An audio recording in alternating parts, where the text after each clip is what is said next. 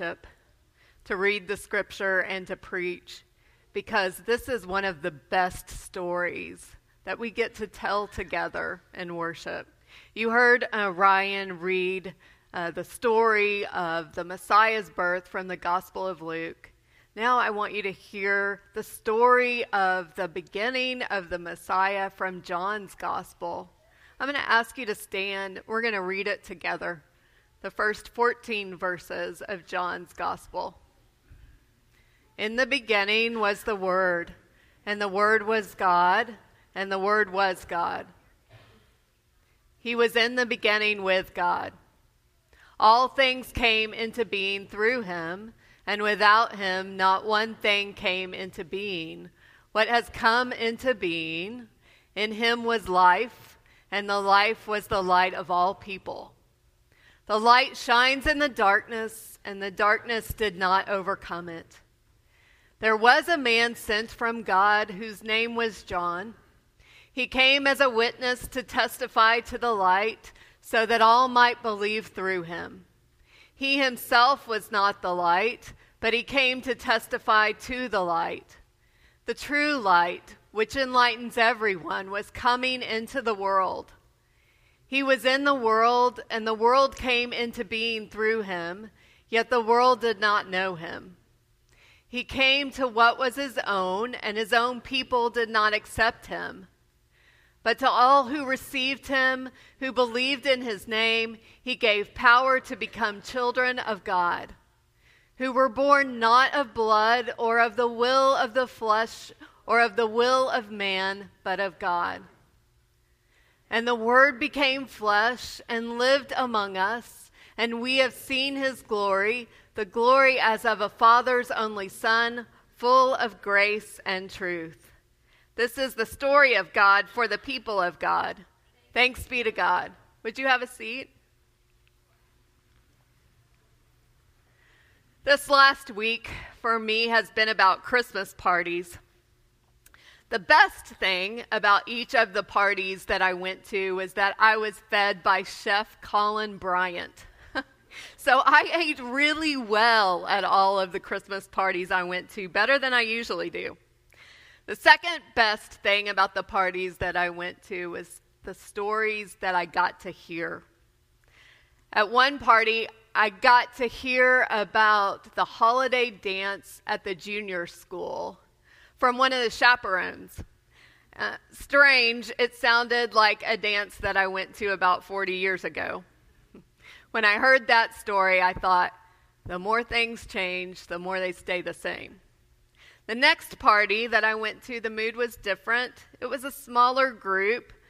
I, I, sat at the table across from a friend who was grieving. She was grieving a tragic death, and as she told her story, she wasn't the only person at the table who was crying. The third party I went to, a friend told a really funny story about something that happened at her job, and I haven't laughed that hard in a long time. I realized this week that it's good to go to parties. I also realized this week that it's good to hear stories. We all have stories. They tell us who we are, they remind us that we're not alone, and that we have the resources to get through hard times. Rachel Naomi Remen is a wise physician and author who communicates the truth that she knows in narrative form when she writes. She says that we typically think of stories as entertainment. I know that's true for me. I try to read a novel every night before I go to bed, part of a novel. Um, I watch television most, most days, and I see a lot of movies. Dr. Remen says that hearing or telling a story solely as entertainment is like using a diamond as a paperweight. Because there's so much more. There's so much more to a really good story. Dr. Remen has a story from her childhood about her grandparents that she never met. Her grandfather was a Jewish rabbi in Russia and his people were often hungry. So her grandmother always was prepared to feed the family and the neighbors and any guests who stopped by. Her grandmother kept her ice box as full as possible. She kept something in every nook and cran- cranny in that ice box. One afternoon, she opened the ice box, and a few eggs fell out and they broke on the kitchen floor.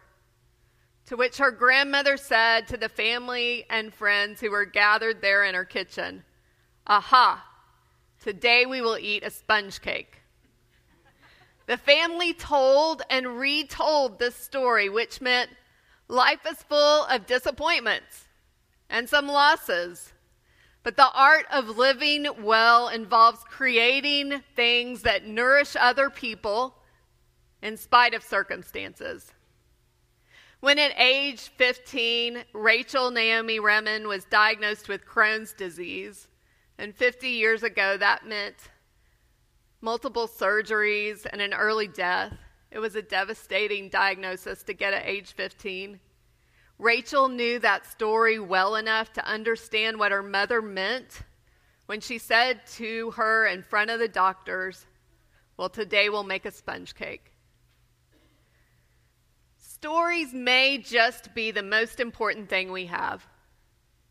They have the ability to convey the deepest truths, to tell us who we are, to bind us together, to give us hope. Really good stories have no beginning and no end because they can be passed on and lived into by people who weren't originally there in the original setting of the story. I'm finding that stories convey meaning better than history does or even plain facts. I'm not certain if this is a result of my age or it is the very time that we live in, but both history and things that I know to be certain facts seem to be up for debate now. It's crazy, but it's happening more and more to me. I speak to another person of facts, and they immediately reject them and say, No, I don't buy it. Not happened, not true. But but if we tell stories, if someone speaks a story to me, tells a story to me from their experience, it's as if we immediately dive deeper.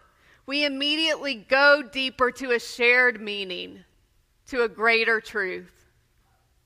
One dialogue that I'm sometimes drawn into, either at a dinner party or in, a, in the confirmation class, goes something along the lines of Aren't all religions the same?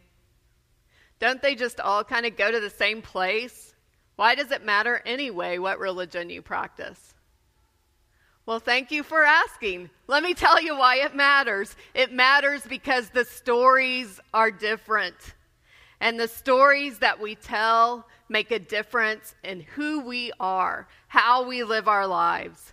They form us, they sustain us, they even have the power to transform us by giving us a larger perspective than we currently have.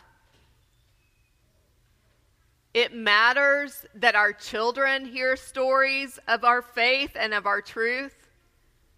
And it matters that we tell those stories as adults to one another.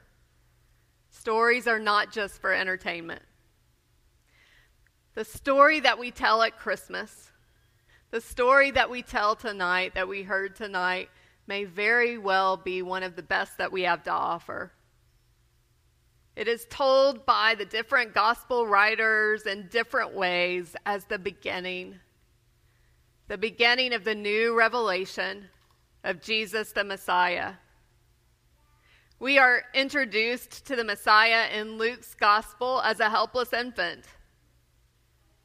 The baby Messiah in Luke's story looks like the baby in your nativity set.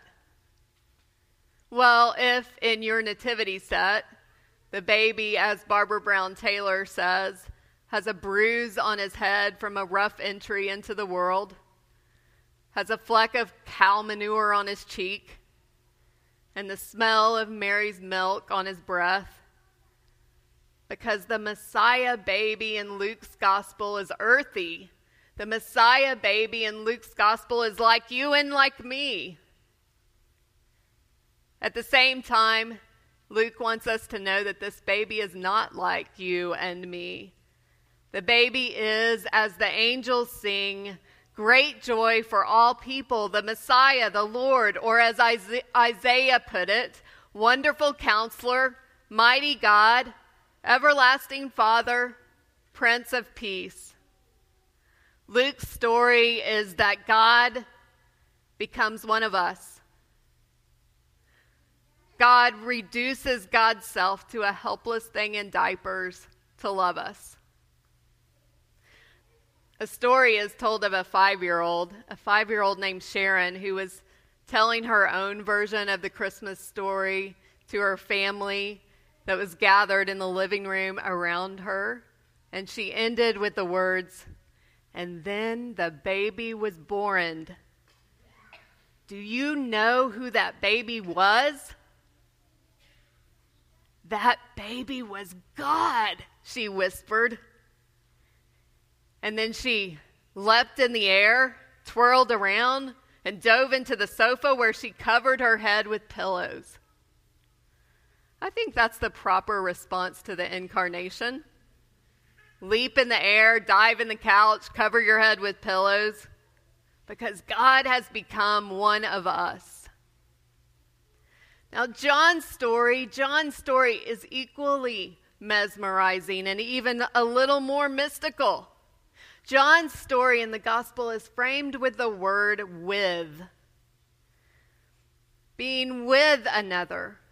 What does it mean to call God Emmanuel, God with us? The very first thing that John tells us is that the Messiah, the Word, was with God in the beginning.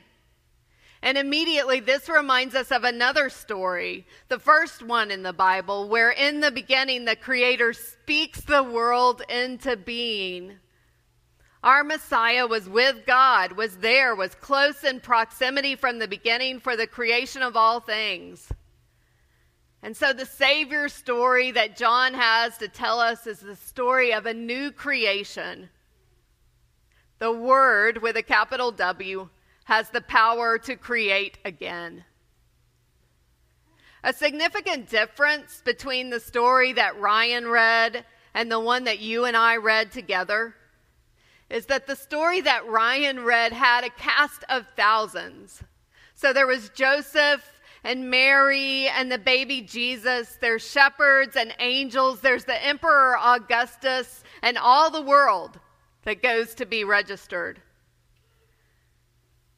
But John only mentions three.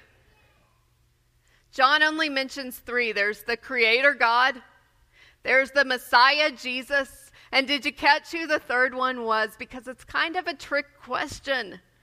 The third one is John the Baptist. John the Baptist is the third. The Messiah was with John the Baptist. He was a witness, he was to testify to the light.